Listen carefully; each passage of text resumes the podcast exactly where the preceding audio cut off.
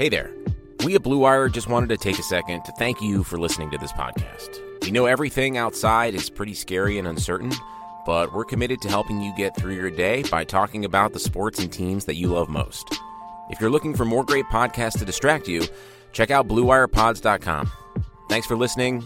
Enjoy the podcast and stay safe.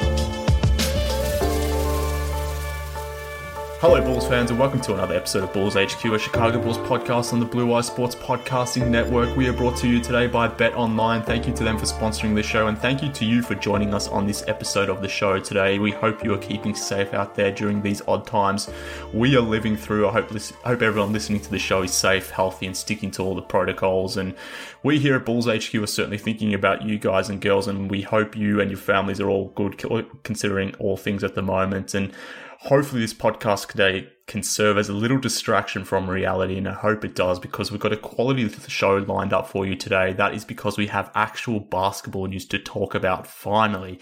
And for us, it's good news for our Chicago Bulls, and it's possibly the biggest storyline the franchise has had over the last 5 years. You all know by now what I'm referring to, I'm sure. I'm, of course, talking about the Bulls replacing John Paxson with Denver Nuggets general manager Arturas Karnisovas. Fred and I are here to take you through it all, so let's welcome in the old fella. Fred, how are you, sir? Oh, living the dream, man. What a day. As we close the book on one legendary GM, let's open it up for a new VP of operations. I'm looking so forward to talking about AK for the Sevens. Most definitely. I'm super excited to be having this conversation, and Fred, I'm glad to say that we're not alone in doing this today. And look, it makes sense for us to bring someone else to talk about Karnisovas, because I think we are experts about the Bulls. We watch every Bulls game. We follow all Bulls stories. We have a periphery view on a lot of teams around the NBA, but we most certainly are not experts on Karnisovas, the Denver Nuggets, all that sort of stuff. But someone who most certainly is TJ McBride. He's a Nuggets beat writer for Mile High Sports in Denver. He also happens to host the Rocky Mountain Hoops podcast, the Denver Nuggets podcast that is part of the Blue Wire family. So let's welcome in TJ McBride. He joins the show now. TJ, how are you, mate? I'm doing well. Thank you guys for helping me break away from my insanity of just staring at the gray color of my wall. And it's good to talk about some basketball again. Well, yeah, I mean, firstly, before we get into this, the whole Karnisovas topic, because I'm sure we've got plenty to discuss there, but how are you holding up, mate? How's the lockdown going for you? How's it all been for you? Are you hanging in there? It's been all right. My mom's actually a nurse in Denver on the COVID-19 floor, so hearing about a lot of the things that are happening going on has been it's been wild to see it all. But overall, you know, these healthcare workers are heroes, so we're thankful for every single one of them that are doing everything to keep us healthy throughout the days. But other than that, man, it could be a lot worse. I got my coffee, I've got my computer, and I'm able to do what I need to do. So I'm happy to be able to continue on my basketball path. Perfect, mate. Well, shout out to your mum, and again, that's a good message. Shout out to all the people Amen. That are working on the front lines. They truly are heroes, and yeah, just much respect to them. And what we are talking about today pales in significance, but yeah, the work that they are doing is just unfathomable. But we are here, unfortunately, well, fortunately, I guess we aren't that talented, we aren't that important. We are here to talk about basketball, and I'm excited to do so because I haven't been excited as a Bulls fan about something like this for a long time. And I'm glad you're here, TJ, to help us talk about Arturas Karnisovas, who I mentioned as before has been hired by the Chicago Bulls. They went through their recruiting process pretty damn quickly, to the point where they got to Karnisovas very quickly. It emerged very quickly that he was going to be the leading candidate, and lo and behold, within a few days he gets the job. So I want to talk to you about Karnisovas more generally, and I think we should probably start in terms of informing our listeners who may not be super familiar with who he is as a person, about just who he is. I've read that he is a stoic, cool head kind of guy, someone who remains in the background more so than has done more of the media stuff. Maybe that's more to do with his role in the past, but I've also read that he's into MMA and he also listens to EDM. So not to mention that he's a European born former player. So are you able to give us some insights into who Karnisovas is as a person before we move into, you know, all the moves that he's made as a general manager? Yeah, I don't know if you guys saw the whole most interesting man in the world commercials, but like he embodies a lot of that kind of charisma. Like he doesn't need to speak to kind of garner the respect of everybody around him. And one thing that I think radiates about who he is one time Tim Connelly told me just kind of, you know, out of nowhere, out of the blue, that there's nobody in any gym in the world who can walk in, no matter where it is, and be as respected as Arturas Karnisovas. He has touched every corner of basketball globally. He's played for France, Spain, Italy, and Greece. He's Lithuanian, played for their national team in the Olympics and in Eurobasket. He's worked for the league office. He directed Adidas Eurocamp before it got shut down. That is now the NBA's International Development League thing in Treviso, Italy. He has just done so much in basketball that he is that kind of personality, a basketball lifer that commands respect, that people know who are in this environment. When you get a call from Arturas, you don't kind of like joke and expect for whatever banter might be coming. You know this is business. You know that he has a plan. There is a reason he calls you, and there's only so many amount of words he is going to say to get his point across. But there's a lot of power in that. There's something stable and grounding about that kind of personality leading an NBA team like this. And that's why, in my opinion, when you look at the person that Arturas is, he's the perfect kind of individual to bring the Bulls into the next generation. He's seen how to rebuild a team from the ground up. He knows how to connect with players. He knows how to build a roster using the draft, using free agency, using the trade market, using the international scouting circuit to bring guys over as undrafted free agents. He is hyper intelligent, but again, you were right. He's stoic. He's almost robotic in the way he goes about things. He's intimidating to a lot of people because he doesn't speak unless he needs to. But at the same time, he once told me that his favorite kind of music is pop music. So like EDM aside, he also was like dancing to pop music to calm down after Nuggets games. So he is one of the most unique, versatile individuals I've ever come across, someone who knows everybody in basketball. And because of that, I can't think of somebody more equipped for this kind of a job than him. All right, great stuff there. I got to ask you, could you bring some solace to Bulls Nation with a little bit of insight on his philosophy as far as head coaches? Because there are some concerned, very few, that he would continue on with the meathead that we currently have as a head coach for the beloved Bulls. So one of my favorite things about Arturas is, of course, Michael Malone has done a wonderful job. Michael Malone still was not progressive enough for the mindset and the schemes that Arturas had in his head. I'm not going to say there was any kind of butting heads against it, but there were some philosophical differences. And Michael Malone is not known as an archaic coach in this version of the NBA. So just that alone, I don't think Jim Boylen fits what he wants to do. I don't think there's any reality in which they go into next season with Boylen as the head coach. That would be extremely surprising for me going forward. He's an extremely analytically forward kind of thought process to how he builds his teams. I mean, look at what the Nuggets have done. They have built around fundamentals. They have built around passing. They have built around an altruistic style of play and a bunch of high IQ, high character guys who work well together on and off the court. When's the last time have you been able to say that about the Chicago Bulls? And that's the kind of, you know, culture that he is going to establish, and he will not stop and will not, you know, stop, you know, pushing for exactly that until he gets it. He is one of the most relentless people I've met as well. So when I look at the way the Bulls are currently constructed, I'm so excited to see what a Wendell Carter, Lauri Markkanen front court looks with an actual analytical mindset at the helm of the organization. I really, really am. And hopefully this takes the Bulls into a much better position. I mean, that is music to my ears. And look, what you described in terms of how Karnisovas maybe wants the Bulls to play is conducive to what the modern NBA game is, and is also conducive to how European basketball has been played for a long time, which makes sense given his background in playing in Europe for how many years, for quite some time. So that all makes sense. And in trying to learn more about Karnisovas, I've been listening to the Woj pod that he did maybe a year or two ago. I've been listening back to the Chris Mannix podcast he's been doing, and everything you hear, the way he sort of puts forward his message or his view of basketball is everything what you outlined there. And just reading up on the guy, all you literally hear about this guy is just good things. And I know that's common during this time when a guy gets hired, the praise is literally flying around from all angles. But from Daryl Morey to Tim Connelly, even reporters like Woj, who he's well connected to, the praise has been effusive. And I mean, what you've sort of alluded as to why that is, but how real is that? Because I'm overwhelmed at the moment as to how good this guy appears to be.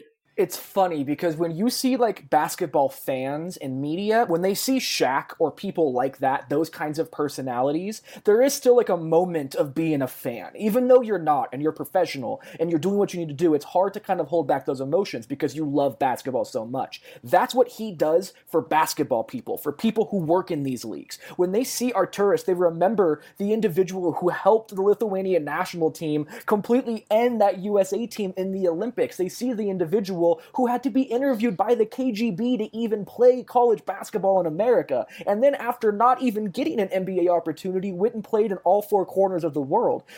Again, the gravity of his presence is something that is, it cannot go understated for this conversation because fans may not see it. Some younger individuals who have not been able to see this person for what he has been able to do might not realize it. But the people who have been around the league, there is a magnifying effect to when you talk to Arturas. And that's going to be so important because in the Vincent Goodwill article with that, when he reported about the fact that they were looking at him as the leading candidate before hiring him, they specified that they wanted a public figure who can be able to take over that role because the Reisdorfs do not want to take over that role. Again, he might not be long-winded, but that kind of respect will go so far in that regard. And then when it comes to the whole kind of being a joke from time to time, like the Chicago Bulls have been, there will be no joking with Arturas Karnisovas when you're talking about free agency, when you're talking about draft conversations, when you're talking about trade possibilities. There will be nothing but professionalism and a business-like approach.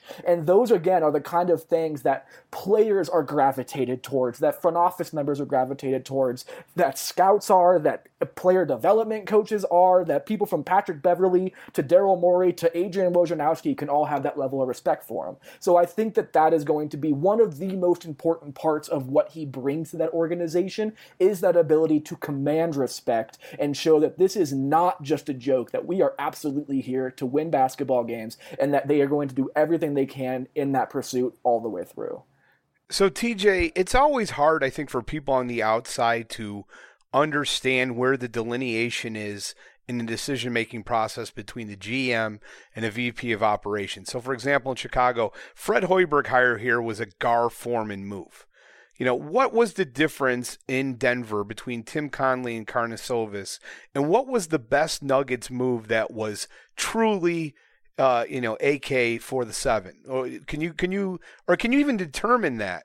Or did they work together more really in conjunction, or were there some moves that you could say this is all Karnisovas? Well, to answer the latter part of the question about what one specific Arturas move that really impacted the Nuggets would be, and that is the fact that Nikola Jokic would not have entered the draft in 2014 if it wasn't for the fact that Arturas Karnisovas was one of the only NBA individuals to go to Megalex in Serbia to watch him play against Real Madrid, which was his worst professional game in the Adriatic League ever, and then convince him to stay in the draft. So the Nuggets do not have Nikola Jokic without Arturas Karnisovas. This whole rebirth and resurgence of Denver Nuggets basketball will not exist without what Arturas brought to the table. When it comes to trying to figure out where you can separate who has done what, Tim Connelly has done a wonderful job of including every single person in that front office and everything they do. Every single decision is made with many cooks in the kitchen, and they want it that way. It's Josh Kroenke, it's Tim Connelly, it's Arturas Karnisovas,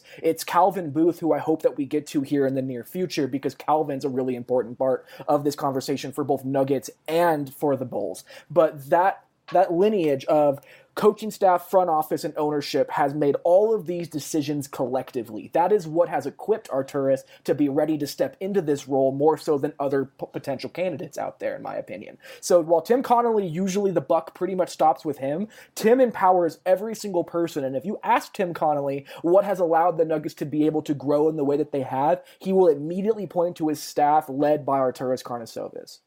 I mean, that's great to hear. I mean, the fact that he's had such success with drafting a player of Nikola Jokic's caliber and being the driver behind that, I mean, that's music to our ears. And I mean, clearly Karnisovas knows what he's doing from a scouting position. He had a similar role in Houston, and the fact that he's got some pedigree with the Houston Rockets initially attracted me to him. The fact that the Houston Rockets have been a polar opposite organization to the Chicago Bulls, but the Nuggets too have been a very progressive organization themselves, a team that has built through the draft. So Clearly, Karnisovas knows what he's doing from a scouting and a drafting standpoint, but is there more to that? How aggressive has he been from a trading standpoint? I know getting some free agents into Denver can be tougher sometimes, but in terms of the other ways of building teams and scouting players or going after players, whether it's outside of the draft, how is Karnisovas in that that span of how is he in that avenue of attracting players? I don't know if it's the same for you guys, but in my path of reporting of trying to figure out how these trades go down, I usually only figure out 10% of the entire story. And that tends to be something that is pretty common across most people that I talk to about these things. So it's really hard to say where ideas start, the genesis of it, who made the calls, because again, they rotated through that. They empowered multiple people. So that part's really, really difficult to say. And that's where I fall back on the respect that he has amongst GMs, amongst presidents, amongst scouts, and all of these people in the league office and of that pedigree. Again, when you get a call from a guy like Arturas, you take that very, very seriously. He's not calling you to talk about pop music or Cascade. He's calling you for a very, very real reason. And that part, I think, when you start talking about bringing respect back and being able to make moves and trades at the deadline to get big-name free agents to come back to Chicago and help, kind of light a fire under what people keep calling this sleeping giant of an organization, he has that ability within him. Like, how often do you see guys like Patrick Beverley speak out about a front office hire that has nothing to do with their team on Twitter of all kinds of places? So that respect level, I think, is really going to show itself in those places. The scouting, he's going to be fine. Not only in terms of finding high-end talent, but finding guys like Torrey Craig in Australia, finding guys like Vlaco Čančar who are playing in Serbia and then playing in Real Madrid, who can just fill out the roster for really cheap, but provide a whole lot of versatility and another strong locker room guy. So those are the ways that I really see his the respect level that he has gained to be able to impact the Bulls going forward. So, every GM and every VP has bad moves, and there's no doubt, he's had, I would say, definitely two of them. The two trades with Utah were disasters. I mean, you basically created one of your biggest competitors in, Donovan Mitchell and Rudy Gobert and giving those assets to them. But there was one other one that has a Bulls tie. The Nuggets were the only other team to actively pursue Dwayne Wade in the summer of 2016. Have you ever heard any comments or reasoning from him on those three decisions specifically? I don't view the last one as a mistake. I argue that Dwayne Wade was a completely legitimate and defensible signing. But I'd like to hear from his perspective. Did he ever comment on any of those three moves? So he didn't comment on them after the fact. After a draft, they will have immediate remarks from the GM and people like that. And I wasn't there for when they traded for the rights to Eric Green, which then turned into Rudy Gobert to go to the Jazz. What I do know is the Donovan Mitchell part of it is that the Nuggets had planned on taking OG Anunoby. He got swooped out from underneath them when the Raptors had traded up. And there was a bit of a, where do we go now? And from what I am able to gather, there was a disagreement between Tim Connelly and Arturas about who they should pick. From what I understand, Tim Connelly wanted Tyler Lydon, and that Arturas did not. More interestingly enough, that night, they did their press conferences separately. So I think that there is a very real level that Arturas did not want to get involved in at least the second Utah deal. So again, this is all something that I'm trying to piece together from multiple different places. So there's nothing completely confirmed here. This is more speculating, but I do believe that we can give a pass to some degree on the Donovan Mitchell part of it. When it comes to the Rudy Gobert part, I think that they really didn't believe that that there was somebody of that caliber at that spot, and they really thought Trey Lyles could have been a nice piece. That obviously is a bad blemish. And the Dwayne Wade part, who else were they going to spend that money on? They didn't have anyone else to spend the money on, so why not try and raise your overall level of prestige around the NBA by bringing in a guy like Dwayne Wade, showing him a great time,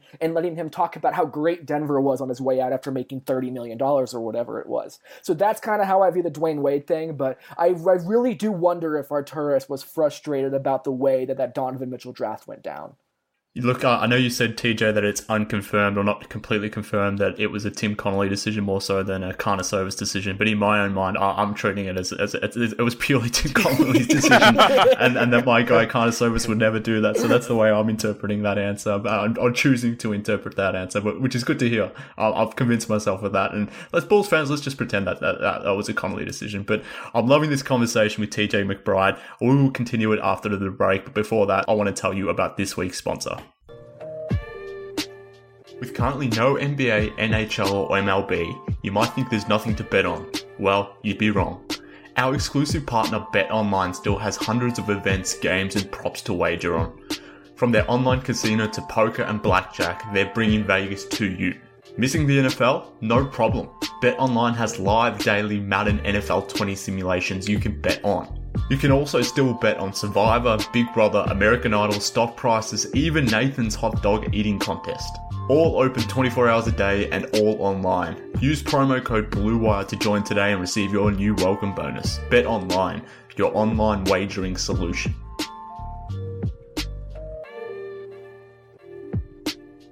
Alright, back to the pod now and back to TJ McBride. And the Denver Nuggets beat writer with Mile High Sports. He's been kind enough to get on the line here and talk to us about the new Bulls Vice President of Basketball Operations, Arturas Karnisovas, and we continue this conversation now. Something that was super interesting to me throughout this whole thing, TJ, was the fact that the Nuggets themselves were really keen in pushing Karnisovas to the Bulls in terms of endorsing him to the Bulls for them to really land that job for him. That's really interesting to me because given everything that we've talked about, how good this guy is as an executive, you would think that they would not want to lose someone like this. And we saw through this recruiting process with Chicago that there were teams denying their guys from actually interviewing. But for the Nuggets, it was completely opposite from what I've read, that they were very instrumental in him sort of pursuing that role, but also getting that role. So can you talk us through that decision-making process from a Nuggets perspective? I guess that speaks to their culture in Denver as well. I'd be interested to learn a little bit more about that and how the Nuggets actually go about filling the larger void that Karnisovas leaves. Yeah, so there's a lot of people and a lot of pieces that lead to that culture that has been built, but every single one of them started with Tim Connelly. He will do everything in his power to see his people continue to get better and better jobs, even if it means it is not with the Denver Nuggets. I'll never forget sitting courtside before a game and kind of just like, you know, talking randomly with random people who walk by, and I was talking with Tim that day, and he turns to me and goes, who's going to talk about Wes Unseld Jr.? When's someone going to write about Wes Unseld Jr., who's the Nuggets assistant coach? And it's just so funny to see somebody who knows they have very high-level individuals and coaching staff and front office, but not try and hide them, not try and put them in the shadows so they don't lose them. They truly and genuinely want the best for all of their guys. You can even go back to when Jameer Nelson was in Denver, and they could have traded him for a second round pick, but instead they just waived him to let him go wherever he wanted. They traded Malik Beasley and Juancho Hernangomez specifically to Minnesota and got involved in that 4-team deal, knowing that would be a great place for both of those players to thrive. These are the kind of decisions that the Nuggets have prided themselves on. They build a true community here, and they hope that around, you know, later on in time when they really get into the free agency market, that all of this goodwill they have given to other teams will then be returned to them. But they do everything in their power to support everybody in that organization to be the best version of themselves with them or without them. And that's a testament to what they do. So the Paul Millsap signing, I would argue that that's about the ceiling that you should expect as a fan of the Denver Nuggets. I think the ceiling is considerably higher in Chicago. Do you agree or disagree with this statement? And do you think there was a certain level of frustration for AK, for the Sevens, in that he wasn't able to bring in a better free agent, Paul Millsap, a very good one, mind you, very good signing in my opinion.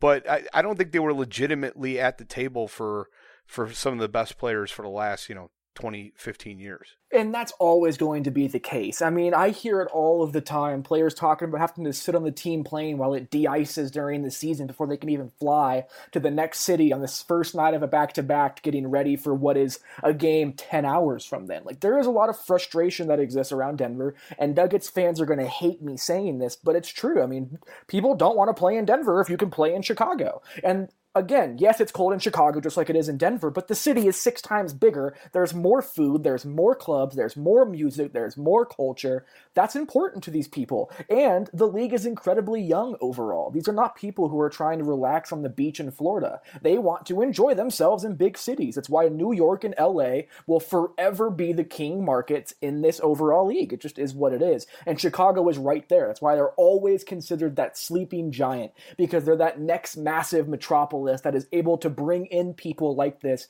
and get high-level free agents. The part that I am most interested in is, how does Arturas communicate enough to be able to get these guys to him? The professionalism and the respect is there, but if you have to sell somebody, that part I don't know. Like, I'm not saying he can or can't. I just truly don't know. And for someone who's stoic and short-winded and monotone in how they talk to people, that might be difficult. But overall, the lure of Chicago will always be double, if not triple, what it is Denver. And that is just the reality of basketball, and it has always been the reality of basketball. So I think everything that you have said, TJ, everything that I've read, it's clear that Karnisovas was the right man for the job. It's clear that his resume speaks for itself and that we as Bulls fans should be excited about what he has done in the past and maybe thinking about how that maybe transfers over to Chicago. But thinking maybe next steps ahead as to, now that we've got Karnisovas in place, it appears that John Paxson is going back into the organization as in an advisory type role. I guess now the question turns to as to what Karnisovas will do with the rest of his team, and he's been given full autonomy to build out the rest of his team. Do you have any ideas or guesses as to who Karnisovas may bring with him to Chicago? He obviously has ties from around the league and is extremely well respected, but is there a chance that he will poach some staff from Denver, whether that's the coaching staff, whether that's from the front office, or do you think it's more likely that'll come from other organizations? So the immediate thought that came into my head when I thought about coaching in particular was not a coach with Denver now, but a coach that was once with Denver, who is now with New Orleans, in Chris Finch. Chris Finch has not been a hot commodity type of a name as a potential head coach, but he's the one who made Anthony Davis and DeMarcus Cousins work together in the front court beautifully on offense. He's the one that unlocked Nikola Jokic originally. He was the one that got the most out of Drew Holiday. He has a brilliant offensive mind and someone that he has connections to. And when you talk about a front court of Wendell Carter with all the fundamentals and all the skills he has, and Lauri Markkanen with how unique he is, you can really envision a potential of him talking to Chris Finch about, let's build something long-term, because Chris Finch was here in Denver when the Nuggets were developing, not when they were winning. You're talking 2.5, 3 years ago when Nikola Jokic had just burst out on the scene. That was so much of Chris Finch's doing. When I look at the potential GM opportunity, the part that I am so interested in is, what does this mean for Calvin Booth? Because Calvin Booth has been growing at a rapid pace. When you ask Tim Connelly about their assistant GM, Calvin Booth, who played for Minnesota and played for a few teams and was a scout with New Orleans and has been around the league for the past decade or so, everyone has nothing but great things to say about him. So I would assume that Arturas is going to try to bring over Calvin Booth from Denver to be his general manager. I also know the Nuggets would like Calvin Booth to be their general manager, to step into the shoes of Arturas Karnisovas. So that's going to be a very interesting situation. The Nuggets will not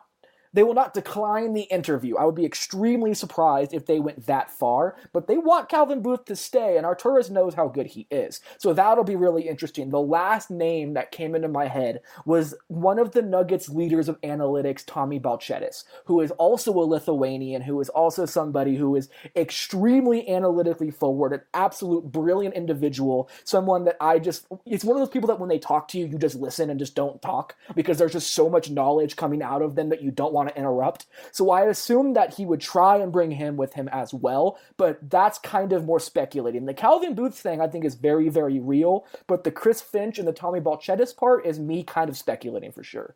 So I got 2 really quick questions before I have to head out, and I can't tell you how much I appreciate the time you've given us, TJ. Number 1, I could tell you're familiar with the Bulls roster.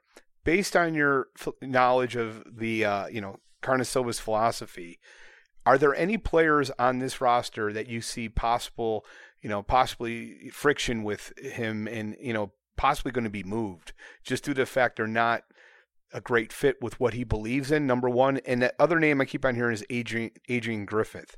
What do you think about that potential hire as a head coach? So I like the idea of the hire. I just don't know enough about his philosophies about how he would build a team. And whenever you start as a new executive leading a team, hiring a college coach is a big risk. It's a very difficult thing to be able to transition in that way. So for me, I would be surprised if he went that route. But again, that's me kind of throwing darts at a board because maybe he has a much better connection to him that I just don't know about. I think he would be better off trying to find an NBA head coach who has the ability to understand what players need in this environment as opposed to a college environment, which is just so different. So that's one thing that I definitely think they would do. I wonder if he calls Igor Kokoskov, the Suns head coach at the time, who got dropped into just one of the worst situations you could even fathom.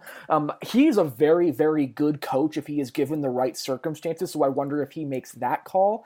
But overall, when it comes to that, it's hard to say when it comes to Griffin. When it comes to looking at the Bulls roster, I really wonder what he thinks about Chris Dunn.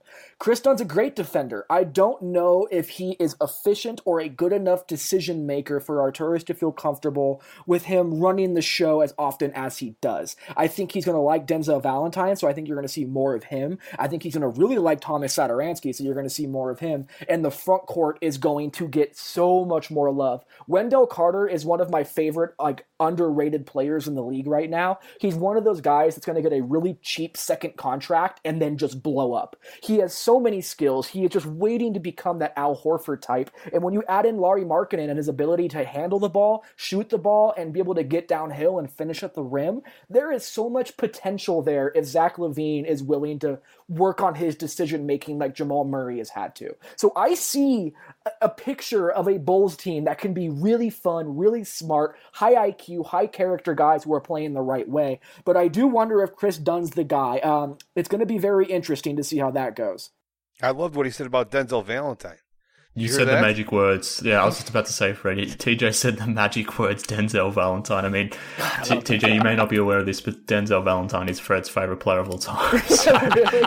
I have a soft spot in my heart, and I also, Gary Harris is in Denver, and him and Denzel are good friends. So I've heard a lot about Denzel, but I still believe, ankle injuries be damned, I still believe in Denzel Valentine. TJ, you're a brilliant man. We got to have him on more often, I tell you.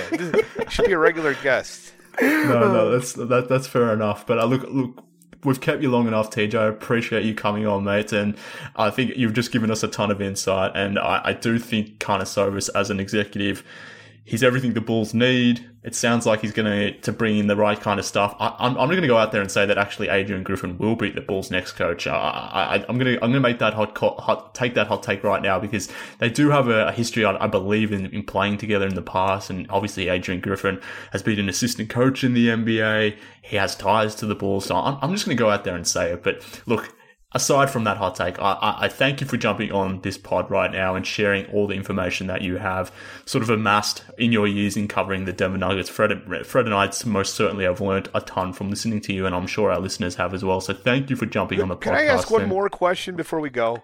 Do you mind? A Denver-related question. What was wrong with Gary Harris this year? I mean, I actually felt like Doug McDermott played better this season than Gary Harris. So Gary Harris has been like light years ahead of Doug McDermott defensively. So I'll leave that part there. But Gary Harris has had, I believe it was 22 lower body injuries or something like that in the past like 4 years. He's had at least 12 in the past year and a half. When you have that many lower body injuries, the shot goes away. And it's just, you have no rhythm anymore. So I really think that Gary Harris, you saw him really grow after the All-Star break because he was hurt before it, and then he had rest during the All-Star break, and then he hit the ground running after it and was shooting like 50% from three again. So I do think it's the injuries. I don't think there's any issue with Gary Harris beyond that. I think he's actually a very good shooter, but we'll just have to wait and see if he actually gets better or not. Okay, that's good to hear, because I'd hate to think that Pax actually won that trade. Pax did not win that trade. No, you do not win a trade when you send out Jusuf Nurkic and Gary Harris, and you get back a guy who refuses to come back to the league, and Doug McDermott, who it took 6 years to get good and is no longer there. You don't get to win that deal. Well, yeah, that's true, but he is a good rotation piece for Indiana. Stop. You're embarrassing yourself. All right, TJ, let's talk about Doug. Let's talk talk about Denzel Valentine again soon, right? Anytime. I will preach the greatness of Denzel Valentine anytime. Yeah. Well, I mean, that is a perfect place to end it. We've now got the guy that fleeced Garpax in terms of that Doug McDermott trade. It was probably remiss of me not to bring it up earlier, but that is a perfect place to end it. But again, thank you, TJ, for coming on. Before you get away, mate, plug your stuff. Tell people where they can find you online. Obviously, you cover the Nuggets. Where can people follow your work? Yeah, so go subscribe to the Rocky Mountain Hoops podcast, part of the Blue Wire Podcast Network. Go to milehighsports.com and read all the words that I write. I'm on Twitter at TJ McBride NBA, where I tweet far too often. So that's about it for me, though. Thanks for having me on, man. It was a ton of fun. No, thank you again, mate. We really do appreciate it here, and thank you for jumping on. And Bulls fans, hopefully you've enjoyed this podcast and you're a little bit more informed on who Karnisovas is as a person, what he's done in the past as an executive, and what he may do for the Bulls going forward. So thanks again to TJ for coming on. Fred, thank you for joining me as always. While you're out there following TJ, do the same for Fred and I at MK Hoops, at CBE Fred. Follow the show too on Twitter as well, at Bulls HQ Pod. If you want to send us an email, you can do so by sending us an email at bullshqpod@gmail.com. If you want to send us an idea, a question, if you want to be part of the Discord forum, do all that. Send us an email. But until then, this has been Bulls HQ. We hope you enjoyed this one. We hope you are staying safe out there, Bulls fans, and we'll speak again very soon.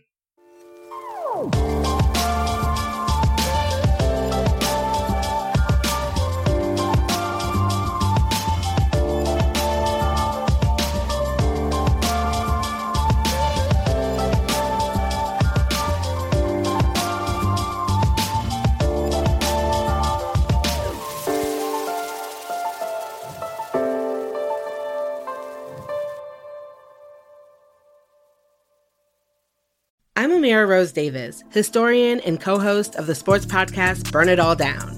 And now I'm hosting the new season of American Prodigy, all about Black girls in gymnastics. For the last 40 years, Black gymnasts have moved from the margins to the core of the sport and changed gymnastics along the way. Now they tell their stories. You'll meet trailblazers like Diane Durham, superstars like Jordan Childs, and everyone in between. Listen to American Prodigies on Apple Podcasts, Spotify, Stitcher, or wherever you get your podcasts.